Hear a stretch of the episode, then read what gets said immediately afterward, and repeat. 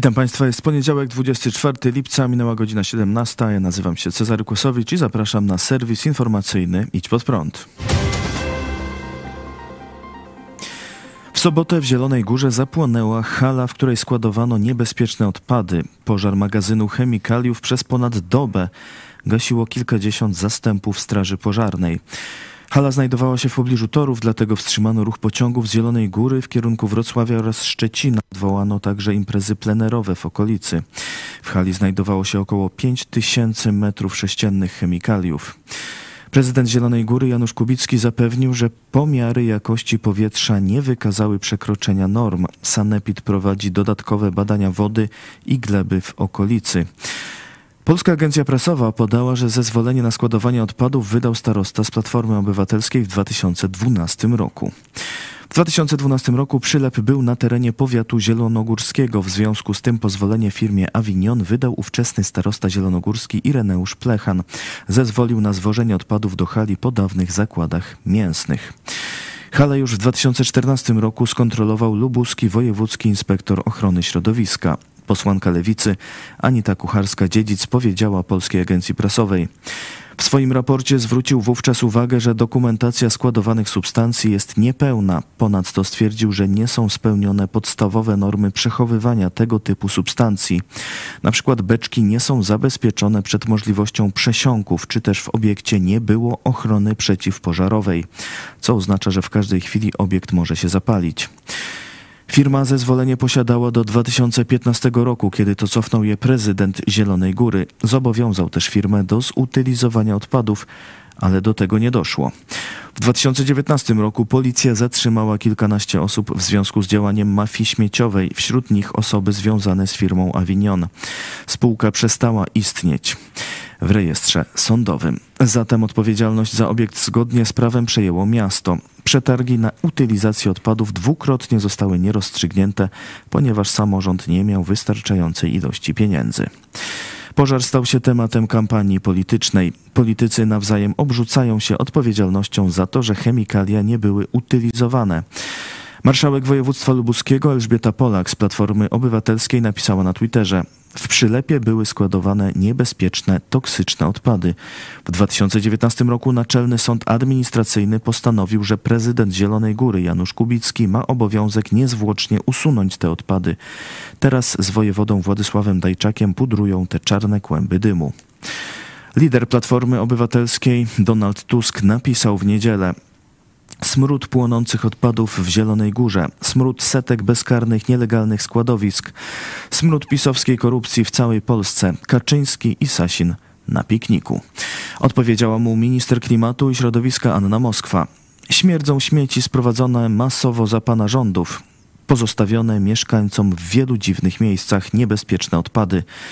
Wypowiedzieliśmy wojnę mafii śmieciowej, drastyczne kary, system SENT, wyhamowanie tego nielegalnego, śmierdzącego procederu z lat 2012-2015.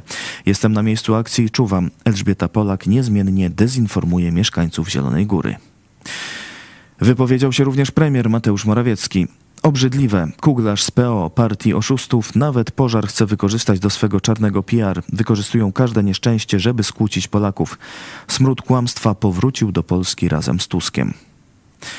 Do sprawy odniósł się także Jarosław Kaczyński podczas pikniku PiS w Stawiskach. On się nazywa Donald Tusk i wykorzystuje każdą okazję, dokładnie każdą okazję, żeby budzić niepokój, budzić nienawiść żeby stawiać różne zarzuty. To może być tragedia jakiejś kobiety. To może być tak jak ostatnio pożar. Pożar, za który oni odpowiadają. Te śmietnisko na zachodzie Polski to jest wynik ich rządów. Tam jest mnóstwo tego rodzaju śmietnisk. To są niemieckie śmieci. To jest przywóz niemieckich śmieci i tak będzie, tak będzie Polska wyglądała, gdyby oni przyszli do władzy. Wideo nagrał również Donald Tusk.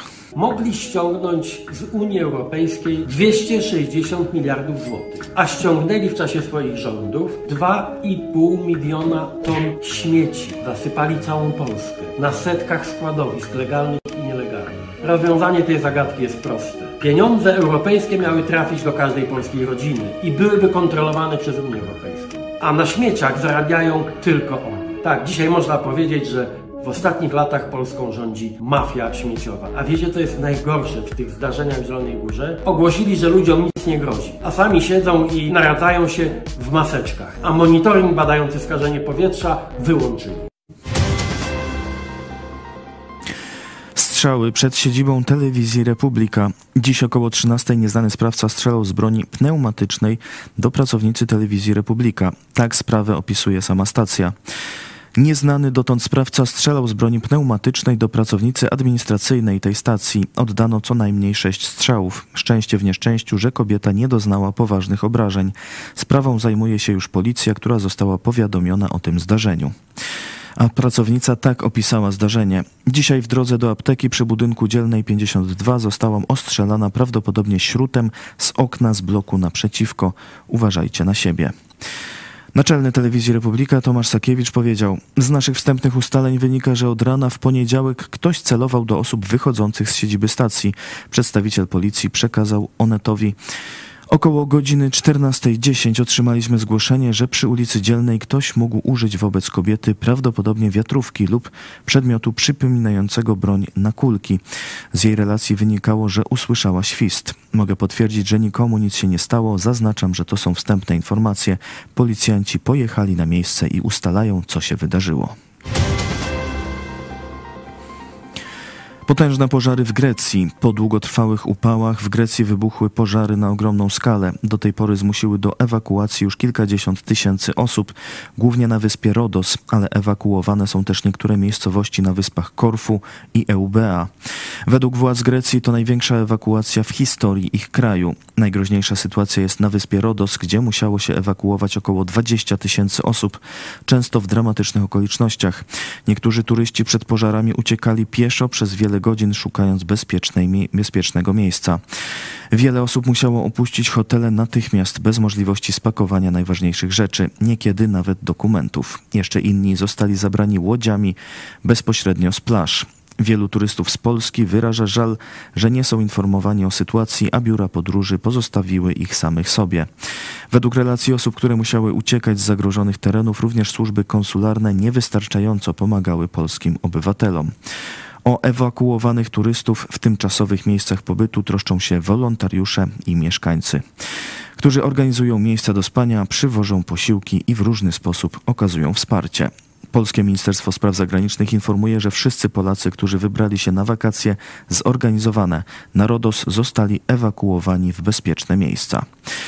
Biura podróży odwołują wycieczki zaplanowane w zagrożonych rejonach. Sprawą powrotu polskich turystów zajmuje się sztab powołany przez Ministerstwo Spraw Zagranicznych oraz Ministerstwo Sportu i Turystyki we współpracy z biurami podróży. Wiceminister Spraw Zagranicznych Paweł Jabłoński stwierdził, że o powrót dla turystów mają zadbać przede wszystkim biura podróży. Ambasada Polski w Atenach uruchomiła telefon alarmowy, zamieszcza też komunikaty na swoich kontach w mediach społecznościowych.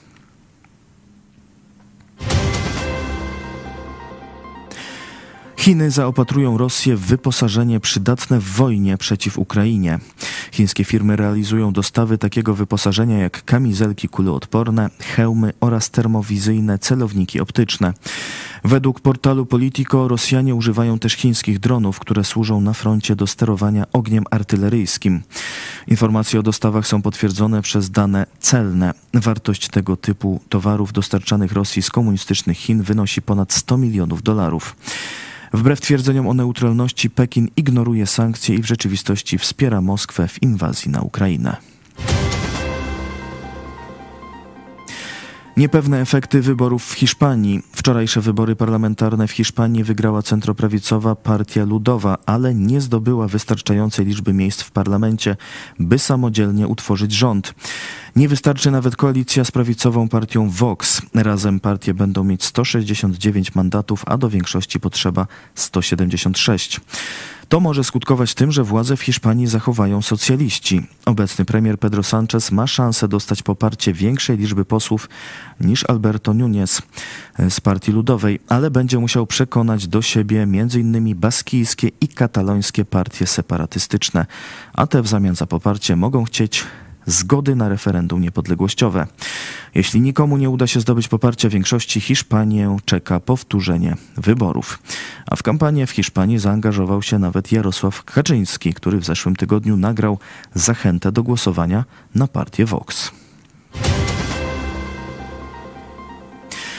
Kneset przyjął istotną część kontrowersyjnej reformy sądownictwa w Izraelu. Za wprowadzeniem zmian głosowało 64 parlamentarzystów w 120-osobowym Knesecie. Sprzeciwiający się reformie przedstawiciele opozycji wyszli z sali plenarnej i nie uczestniczyli w głosowaniu.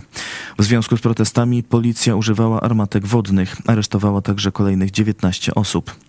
Wprowadzone zmiany dadzą większą kontrolę rządu nad Sądem Najwyższym. Do tej pory sąd ten miał prawo uchylać decyzje rządu, jeśli stwierdził ich nieracjonalność, czyli niewystarczające branie pod uwagę interesu obywateli.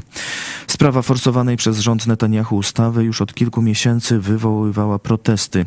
Po głosowaniu już rozpoczęły się kolejne strajki w wielu firmach, a następne instytucje zapowiadają, że także będą protestować. Dziś ruszyły strajki m.in. na stacjach benzynowych i w centrach handlowych. Według danych z najnowszego sondażu dla izraelskiego nadawcy publicznego KAN 46% ankietowanych nie popiera reformy sądownictwa. Za jej wprowadzeniem było 35% badanych, 19% odpowiedziało, że nie ma w tej sprawie zdania.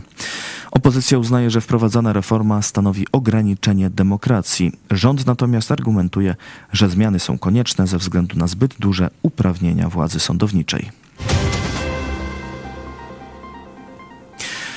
Od piątku w Polsce rekolekcję prowadzi katolicki ugandyjski misjonarz ksiądz John Baptist Bashobora. Ksiądz Bashobora już kilkukrotnie był w Polsce. Prezentuje się jako uzdrowiciel. Sposób działania księdza Baszobory nie podoba się księdzu profesorowi Andrzejowi Kobylińskiemu, który w rozmowie z Onetem stwierdził, że w Polsce rozwija się religijność synkretyczna z elementami szamańskimi. U niektórych uczestników spotkań z księdzem Baszoborą pojawiają się stany lękowe. Wielu słuchaczy jego kazań przyjmuje magiczne i irracjonalne rozumienie cudu uzdrowienia, diabła czy złych duchów. Promocja magicznej religijności synkretycznej przyczyniła się także do dramatycznego kryzysu powołań kapłańskich i zakonnych, powiedział ksiądz profesor Kobyliński i stwierdził, że z powodu krytyki wobec księdza Baszobory doświadcza w kręgach kościelnych nienawiści, przemocy, pogardy i ostracyzmu. To jest brutalna wojna religijna, powiedział ksiądz w rozmowie z Onetem. A dziś Świć pod prąd na żywo rozmawialiśmy z Pawłem Skopnikiem, który uczestniczył w jednym ze spotkań z księdzem Baszoborą. To jest kilkugodzinne spotkanie, to naprawdę trwało dużo. Były tam różne śpiewy, różne przemówienia różnych osób, ale były również takie momenty, w których właśnie było, że ksiądz Boszobora, było, że tam osoby, które potrzebują, czy e, wstąpienia Ducha Świętego, czy uzdrowienia, czy jakiejś różnych mocy były wzywane, żeby w tym momencie się bardziej skupiły. No i ksiądz w jakimś tym swoim e, szamańskim języku odmawiał modlitwy. E, w tym czasie, no różne rzeczy działy się, powiem szczerze, że momentami aż ciarki przychodziły po plecach, bo to Stadion Narodowy echo się niesie i wręcz demonicznie demoniczne krzyki było słychać w oddali, jakieś wrzaski. E, no, no, nie było to normalne. E, były osoby, które mdlały. Tam też był nakaz, żeby ich nie dotykać, nie zbierać, bo to coś nadzwyczajnego się z nimi dzieje. Były osoby, które popadały w jakby stan takiego śmiechu, że, że no nie mogły się powstrzymać, że to też również było zapowiedziane, żeby się tym nie przejmować, że to w tym momencie Duch Święty wstępuje na te osoby i coś się nadzwyczajnego dzieje. No i autentycznie taka osoba, która się śmiała, popadła w taki śmiech, który tam parę minut nie mogło się powstrzymać, no to nawet obok mnie była. No ja również starałem się jakoś to... Taki dar moc... śmiechawki. Tak, dar śmiechawki, to, to dar jest dar śmiechawki, omdlenie oraz e, okrzyki takie, ale to naprawdę okrzyki były tak przerażające, że, że ciarki po plecach szły. Co mogą zrobić ci katolicy, którzy nie wiedzą? No, mogę coś powiedzieć na ten temat, bo ja również byłem tym katolikiem Też tam pojechałem, co prawda trochę również z ciekawości, ale również, żeby znaleźć, czy, czy dowiedzieć się czegoś więcej o Bogu. No nic tam się nie dowiedziałem poza tymi rzeczami, które już opowiadałem, czyli no, rzeczy naprawdę nic fajnego nie, nie polecam nikomu.